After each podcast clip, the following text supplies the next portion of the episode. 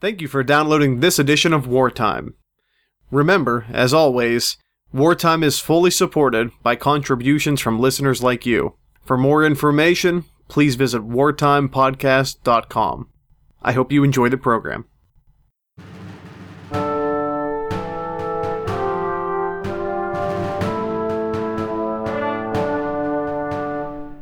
After the British disaster at Bunker Hill, General William Howe abandoned Boston and took refuge in Canada.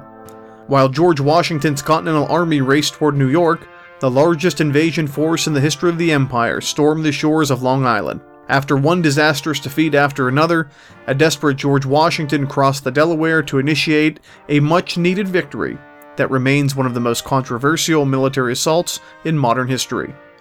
On this episode, we discuss the year 1776, the Battle of Long Island, White Plains, Trenton, and Princeton. I'm Brady Crytzer, and this is Wartime.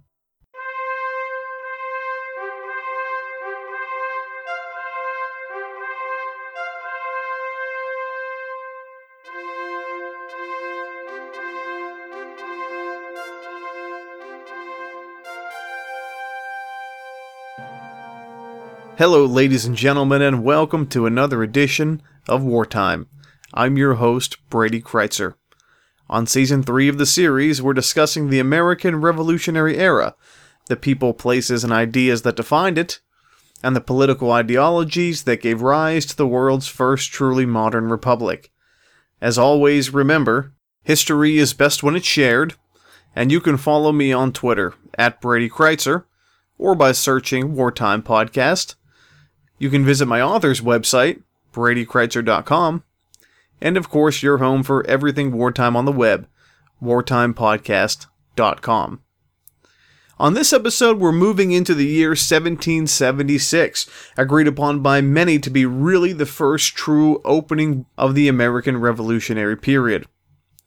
We're going to see a war that is still in its infancy, and if you're an American rebel, one that's looking quite bleak. We're going to see a drama that involves new characters we haven't seen before, and a radical new change in the size, scope, and dimension of the war itself. As always, especially for this season, be sure that you visit my Twitter handle at Brady Crytzer for helpful maps and useful links for understanding the events we're going to be discussing today better. We're going to be discussing a large scale military campaign today, and I want you to understand that sometimes you just have to see it at Brady Crytzer, or to make it easier, you can search on Twitter for Wartime Podcast. When we left off, we saw the American Rebel Army, the Continental Army, in a pretty unusual spot. They were defeated at the Battle of Bunker Hill by every standard European metric, yet at the same time, politically, they're spinning the battle as a victory. After all, they killed more than three times the number of enemy that the British inflicted on them.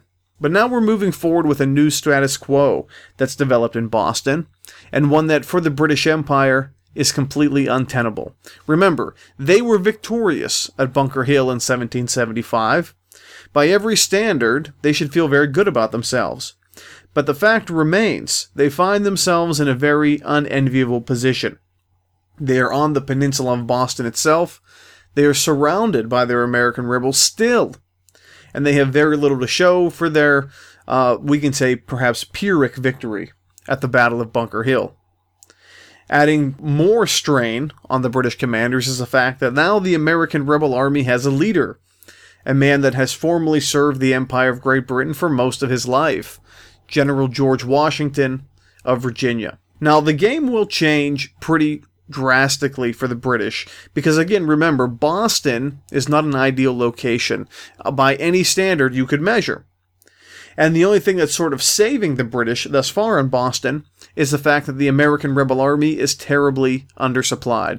Remember, Thomas Gage is on the small peninsula of Boston. He's surrounded on almost all sides by high ground.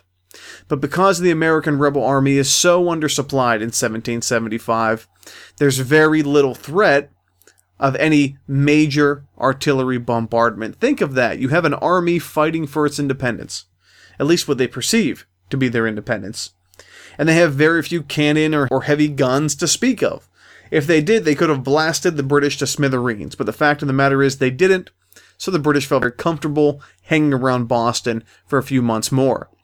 That will change in March of 1775, because in March of 1775, a new shipment will arrive for the American rebels, one that we've already talked about the great plunder of Fort Ticonderoga in upstate New York. Remember, whenever Benedict Arnold and Ethan Allen captured Fort Ticonderoga, one of the major reasons they wanted to do it was because it was largely an unnecessary fort in British North America without a French threat. It was undersupplied, it was underdefended, but it was loaded with heavy cannon and mortar rounds. Well, those cannons will make their way to Boston. It's one of the more incredible feats that we'll see in the entire revolution. But a wagon train filled with weapons, ammunition, gunpowder, uh, and heavy guns will arrive at Boston and be placed on what we call Dorchester Heights. And that'll be the great game changer for the British in the region because they literally wake up one day in March of 1775 and then see heavy cannon pointed directly at them. Thomas Gage in Boston is no fool. He understands that their position was never really a great one, but now it's an extremely dangerous one. This will cause the entire British army that's stationed in Boston, about 6,000 men now, to relocate. Now, the question is where are they going? And this really leads us into a fuller understanding of 1776, because theoretically, we're still in the year 1775.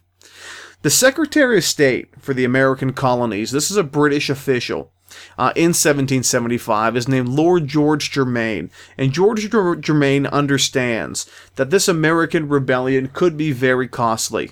And the fact that these two armies are already fighting each other is beginning to show that it's nothing you're going to stamp out quickly and certainly not painlessly. So, Lord George Germain uh, will begin to talk to Sir William Howe, uh, one of the new commanding generals in the American colonies and he begins to look at a map and he begins to pinpoint locations he considers to be vital for stamping out this rebellion. If you're going to control the colonies, where will you do it? Well, that decision is quite easy. If you can visualize British North America, I want you to really think of it as a world with four major cities. You have Charleston, South Carolina in the south, very far removed away from this American rebellion in New England. You have Philadelphia, which does have some access to the Atlantic Ocean, but not direct access to the Atlantic Ocean. You have Boston itself, which clearly is out because you're there already. And then right in the center, effectively, you have the emerging city of New York City.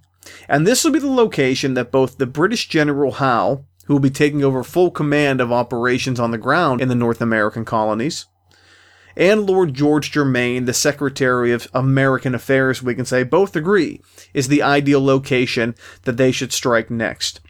It's a mistake that we make all the time throughout history. Again, when you're dealing with uh, uprisings, rebellions, and insurgencies, you look at a map of a place, you see a capital city or a large city, and you really truly believe that capturing that city will give you full command of the entire countryside. It's a mistake that military commanders fall into century after century.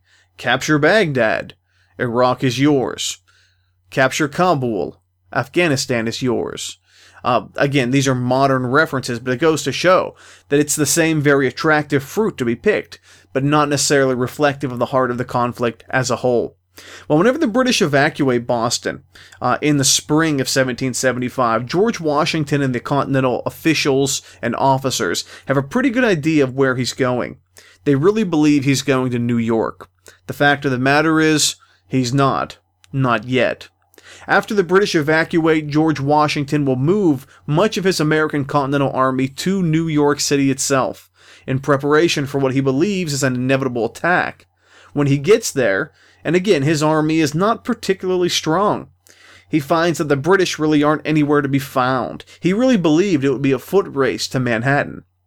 The fact of the matter is, when the British left Boston, they did have New York in mind, but not yet. They made sure that when they hit New York, they were hitting it with their full might.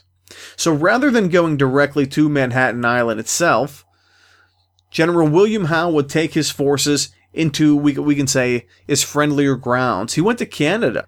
He went to Nova Scotia. And he waited. Now, as he waited, he received supplies.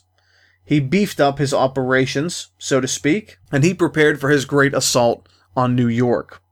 This will take us into 1776. Now, I know we skipped over a lot there, but one of the things you have to learn about most wars throughout world history is that when wintertime comes, you often see very little, if any, actual combat operations. There is nothing to be gained by fighting in the wintertime. Your soldiers will be malnourished, they'll be sick, they'll be tired. You'll probably end up losing more to the elements than to the enemy. So both sides effectively acknowledge, especially in 1776, uh, that you're never going to fight in the winter. In that case, you're also rarely ever going to fight at night. Winter fighting and nighttime fighting is a fairly recent development in the history of human warfare.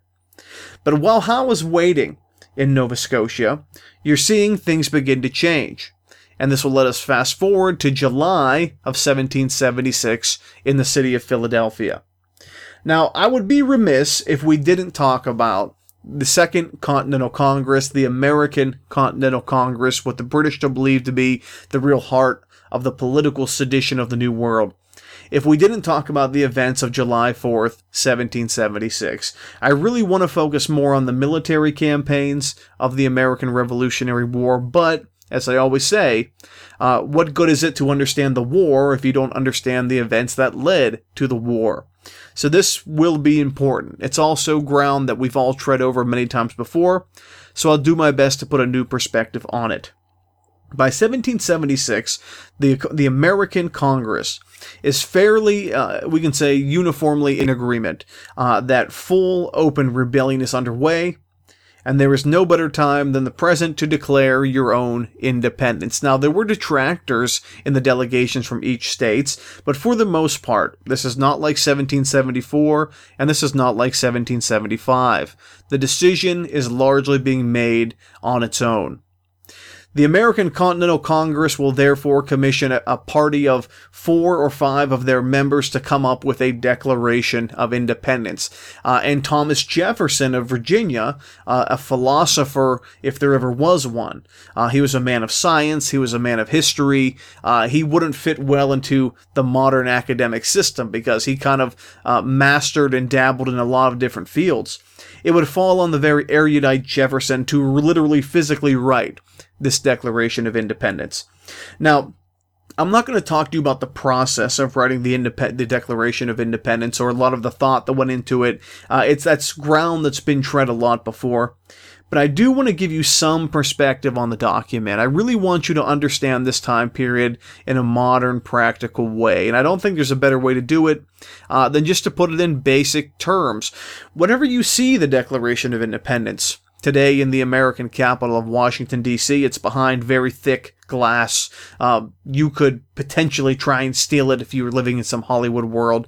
Uh, when you see the Declaration of Independence and paintings uh, of the signing of the document, you can often lose sight of what the document really is. And the fact of the matter is, aside from all the hoopla that surrounds it, uh, and aside from all the pomp and circumstance that we really lend to it, the Declaration of Independence of 1776 is a very practical, utilitarian, and simple document. Uh, we can't let the weight of history put a fog over our eyes. So, what is the Declaration of Independence? Well, in its simplest form, it breaks down into two basic parts. The first part is an abstract written by Jefferson, the philosopher, drawing on many of the great philosophers of his day and of centuries before, that basically describe why any people, at any time, anywhere in the world, have the right to rebel against their government. That's all it is.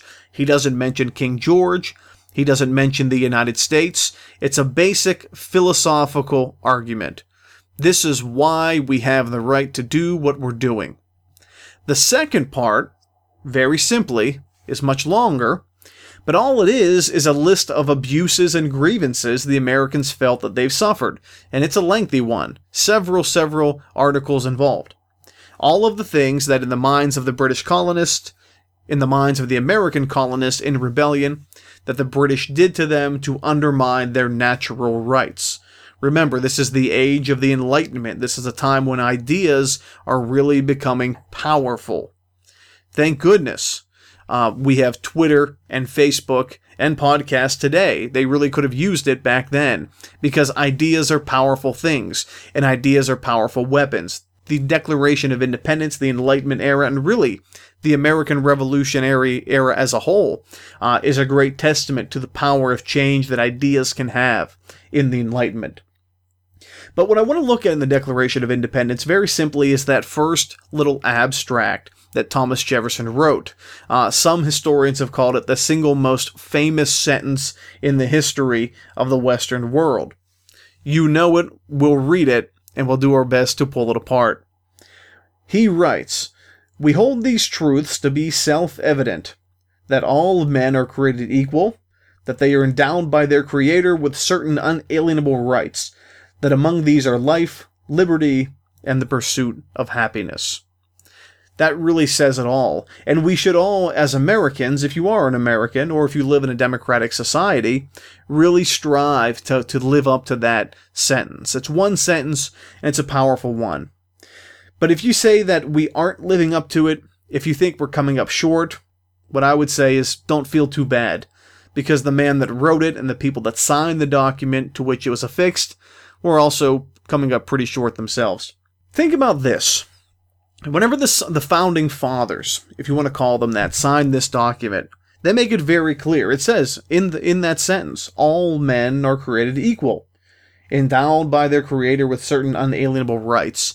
Uh, when you consider that a significant portion of the men who signed that document actually owned other human beings as slaves, think about that. They actually owned other human beings as property yet they still have the uh, chutzpah to sign their name to a document saying all men are created equal. That takes, to quote the former president Bill Clinton, that takes some stones uh, to sign a document like that. So if you believe these people are being somewhat hypocritical and probably a lot hypocritical, uh, you're not alone. And you have to understand the time in which it's written. Uh, it's a promise, but it's one that you could argue we're still not living up to today, uh, and certainly they weren't living up to then. Remember, this is a very human drama. Let's not make it something it isn't. Let's not make it um, something untouchable. Uh, this revolution is a revolution of ideas. It's a revolution of thought. And in many ways, the American Revolution is completed when that document is signed. The fighting, the war, that's merely defending the revolution. I mean, that's a little bit of an abstract thought, but really think about it. What is the American Revolution? Is it the ideas of, of a free people, of democratic values, of republicanism? Or is the revolution the war itself? Historians will describe this war as the war of the American Revolution because the revolution are the words, the revolution are the ideas. And you could say that the final shot, not the first shot, is fired with this Declaration of Independence. Now, the other thing you need to know about the document, we won't belabor the point too much, is that this document was not meant to be written over anyone's head. This document was meant to be read out loud to groups. It was meant to be consumed in a public sphere, in newspapers, uh, in taverns, uh, those sort of places. People were meant to hear it and understand it. It's not meant to be a complicated document, and it really isn't. I'd encourage you to take some time and read through and you'll see it's a very usable, very applicable, uh, very easily understood document in many, many ways. So that's our discussion of the Declaration of Independence, and that really does, um, I think, put a wrinkle into how the whole entire event is viewed, especially by the British. Because by the time the document is signed, July 4th, 1776, the British General William Howe has already left Canada and landed near New York City. Now, the force that Howe will land with in New York City, and again, this happens in July of 1776, uh, is a very impressive force. They're coming via ship. Uh, there's over 10,000 men, and he's still expecting 15,000 more when he lands near New York. Some historians have suggested and and there really are very few examples that can even come close to refuting this that the force that Howe lands with, as far as a naval invasion, is the single largest naval fleet uh, to ever sail uh, in the history of the Western world. The Chinese may have had something bigger uh, because they usually do. Uh, but this was a major, major force. George Washington, by this point in 1776, again, because he knew how important New York City was, had stationed himself in Manhattan. He'd built a series of small forts that were very insignificant, and he knew the onslaught was coming. Whenever he saw Howe's invasion force in July of, of 1776, he was not prepared for just how much the British Empire was prepared to throw at them. So, who were these people that landed with William Howe and what were they doing there? Well, many of them were British. We talked about that. But some of them were Americans. And uh, many, many, many of them were Germans. Now, the people we're talking about have been popularly conceived as the Hessians, Hessian soldiers, and my next book, which should be out in the year 2015, is really the first major publication to explore these people, who they were, where they came from, and what their roles were. Oh, say in the last 60 years. I mean, there's been a few of them, but the story is much bigger than we tend to think. But basically, who were these Hessians? What were they doing there? Here's here's the gist of it, and I'll do an entire podcast on in the future. I promise you, when we're doing publicity rounds for this book, again released in 2015. The Hessian soldiers uh, were only partially Hessian. They were all German. They're from the German uh, uh, world that we call the Holy Roman Empire. The Holy Roman Empire was basically 350 or so uh, individual German states, individual German countries, you could say. They all spoke the same language. Uh, they had a similar culture, but they considered themselves individuals. Well, these, as you can imagine, uh, states are very small in some cases, 350 of them in basically the stretch that is today modern Germany. And because of that, they were largely irrelevant in the modern geopolitical world of the 1770s. Well, one of the ways they became relevant uh, was by renting out their armies almost entirely to the highest bidder. Now, at this point, the British armed forces contained about 40,000 men, maybe a little more, maybe a little less, but not very much.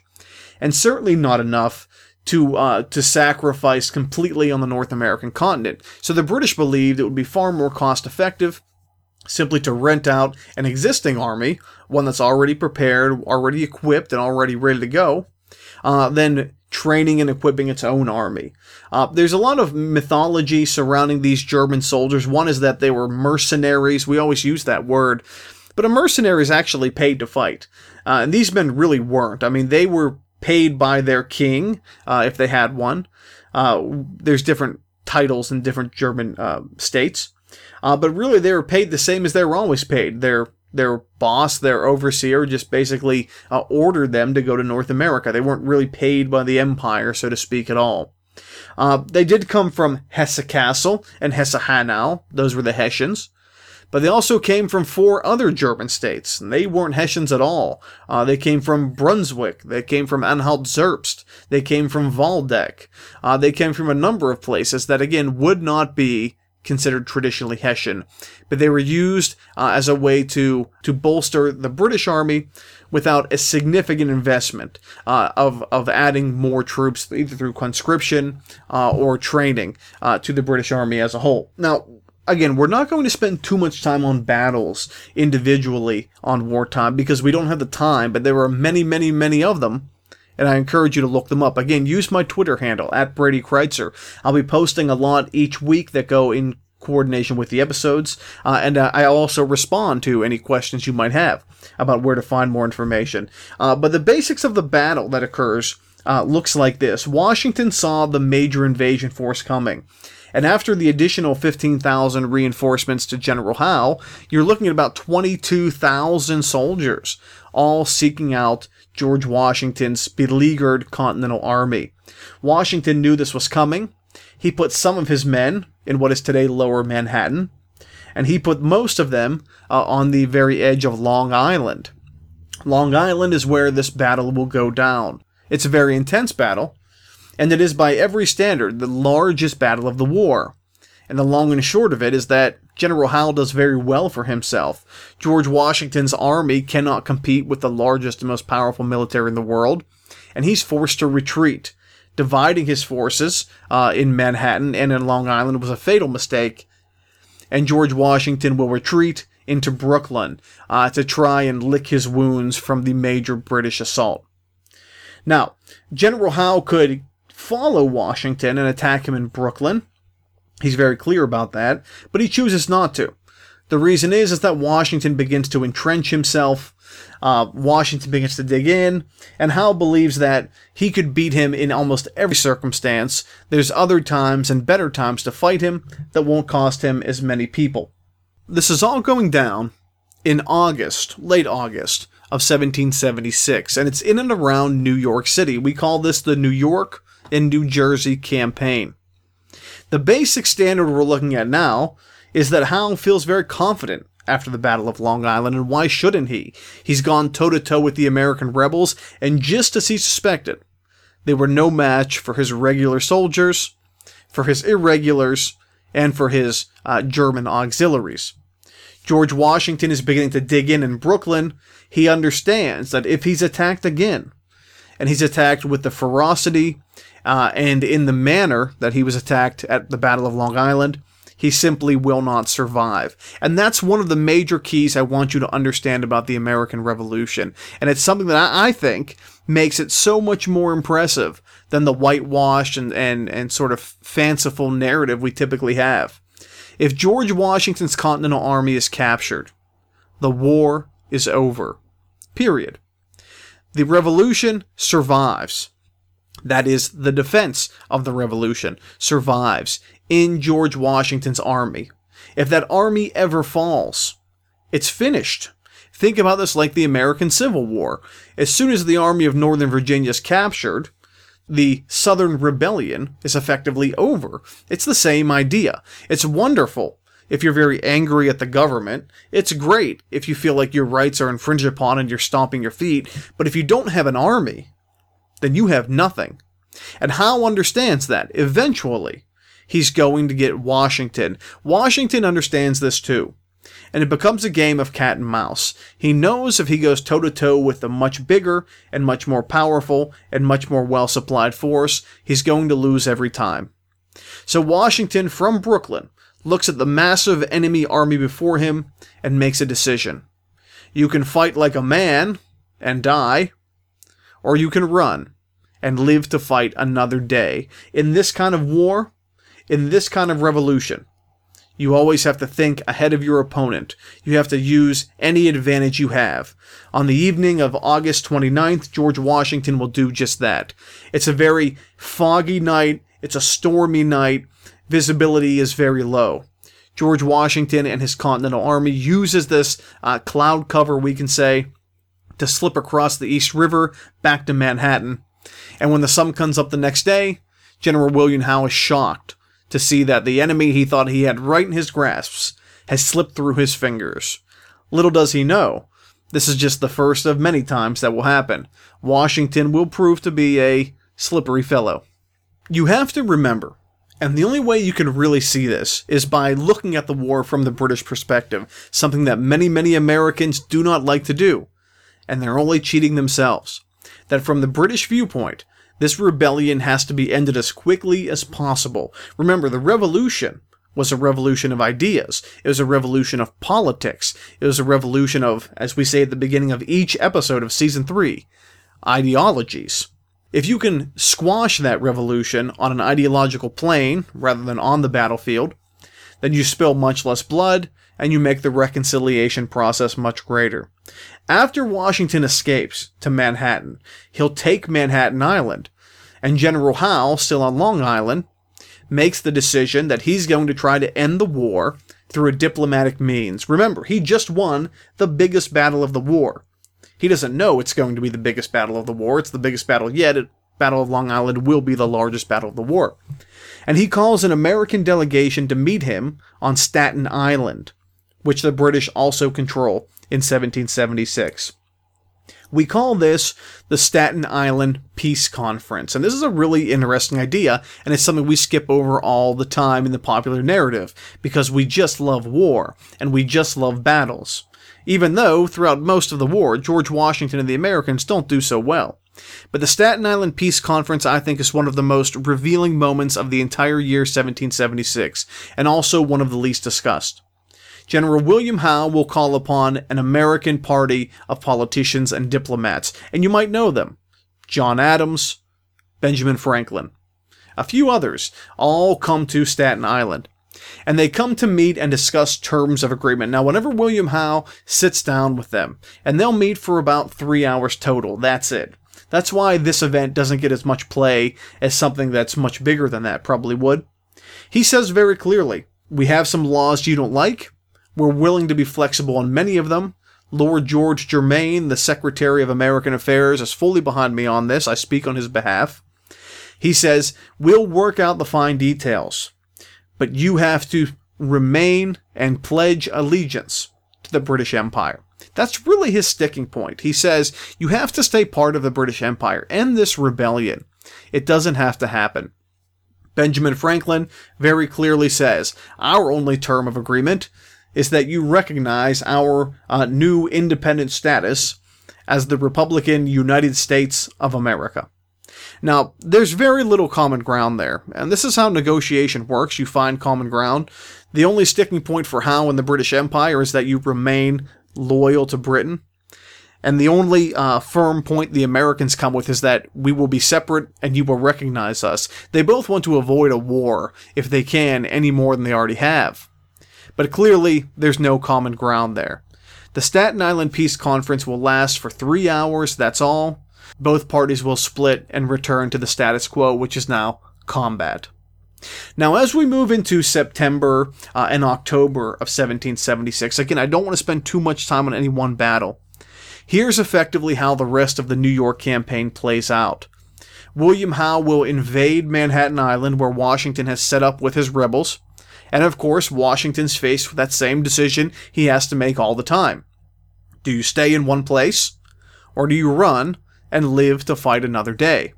If he stands toe to toe and fights with William Howe, a man with more men, more weapons, and an endless supply line from the from the super wealthy British Empire in the Atlantic Ocean, he will lose. It's that simple.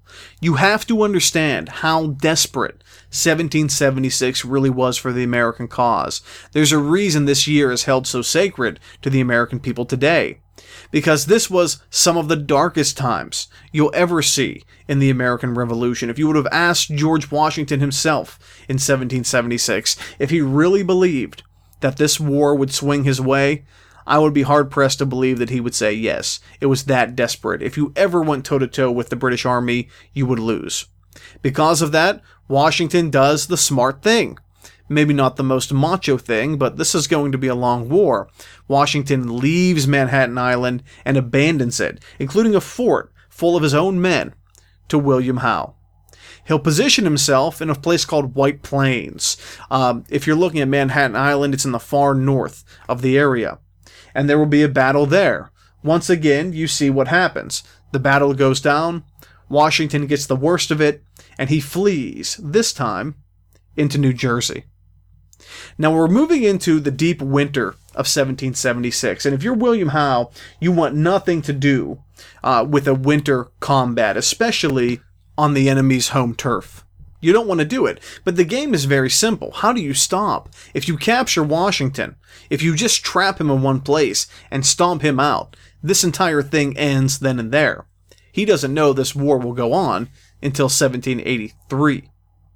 At any rate, here's what you'll see from Washington. Washington moves into New Jersey, and the British will follow. Now, the British will follow under the command of a new general named Charles Cornwallis. Cornwallis is directly below in rank William Howe. William Howe will remain in New York City on Manhattan Island, and he'll fortify and supply the location. Believe it or not, all the way until the end of the war, 1783, Manhattan Island, the New York City metro area today, is going to be the British base of operations for this entire conflict. Then once they get it, they never let it go until the peace agreement is signed. So throughout the history of the war, the British control and dominate and occupy New York City. But again, it's that same fatal mistake we always talk about.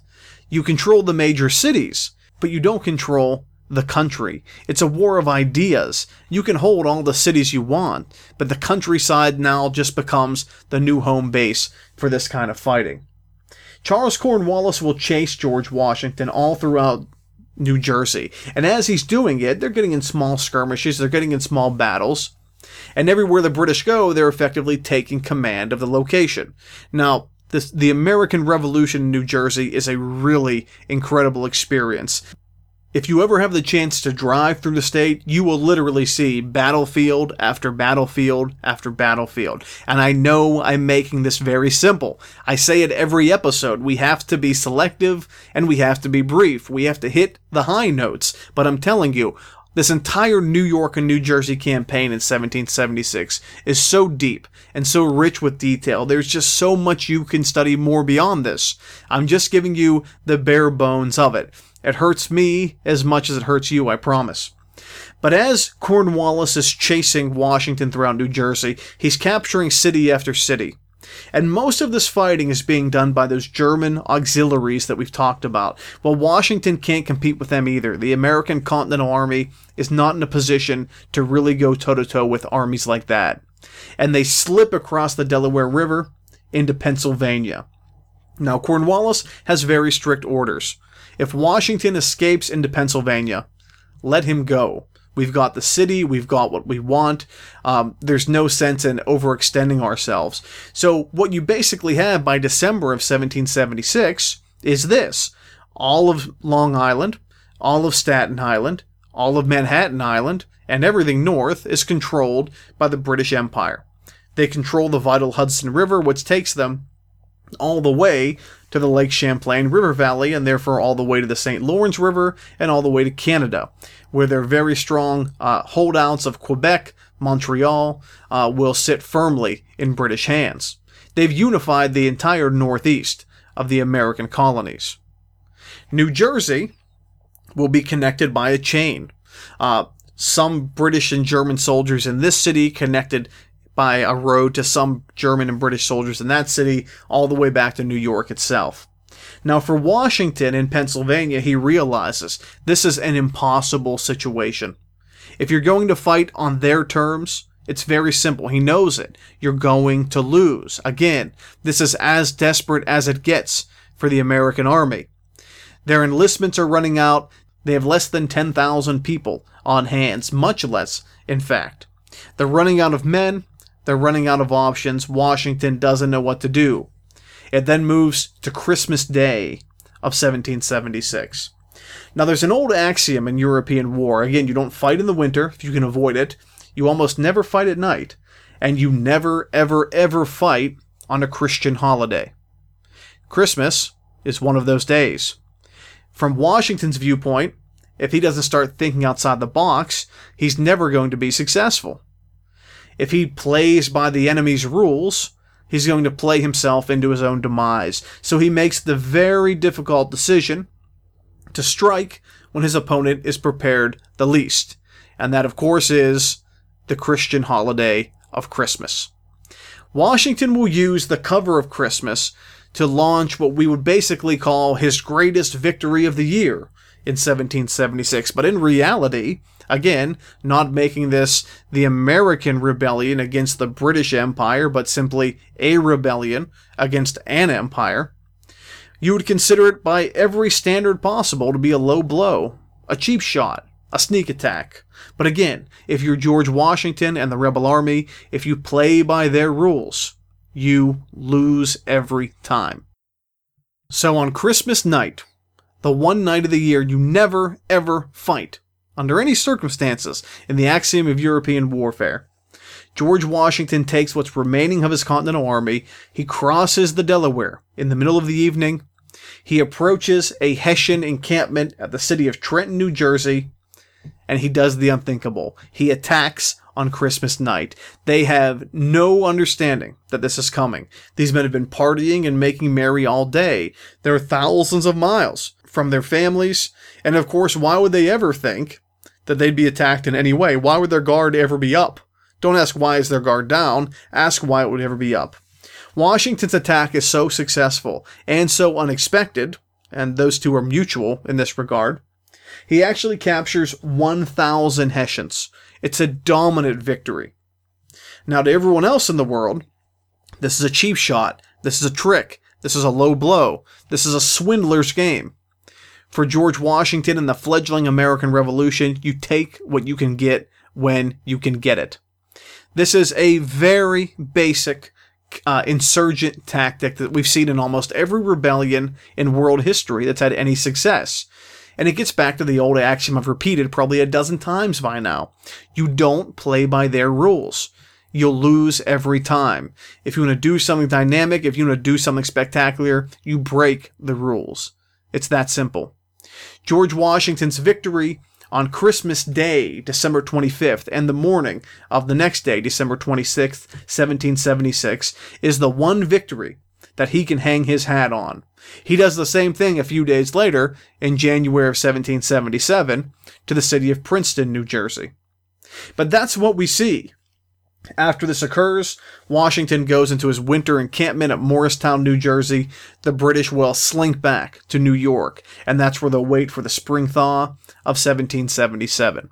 So, what's the lesson in all of this? Well, there's two things I really want you to think about when you hear the year 1776.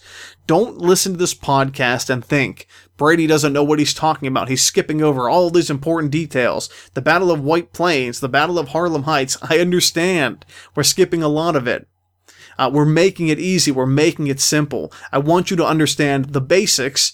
You can dig further into the story uh, through either my resources that I give you or the things you find online and fill in the story. But I want you to understand just how black and desperate and terrible 1776 is for the Americans. At one point, they have their highest moment of the war. The Declaration of Independence is signed and released. That's the revolution. This is a revolution of ideas, of ideology, of politics. The war is merely the defense of that revolution, not the revolution itself. And when you're trying to defend a revolution, you take any win you can get. I mean, the British can capture every city in British North America. They can capture Boston, they did. They can capture New York, they have.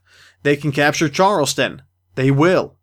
But the war will continue because this is not a war fought over a, a, hill uh, or a piece of high ground or a strategic waterfront. This is a war that's fought in the hearts and minds of the people involved. It's an ideological war, and it's a war that, quite frankly, you just can't win with traditional military means. This will be a long war. This will be a terrible war. You'll see the best of people and you'll see the worst of people. You'll see neighbor versus neighbor. You'll see countrymen versus countrymen. Uh, you'll see race versus race. The American Revolution is much more complicated than we think. In 1777, you'll realize that in the fullest form for the first time. On the next episode, we discuss the year 1777, the year of the hangman. Thank you for joining us. I'm Brady Crytzer, and this is Wartime.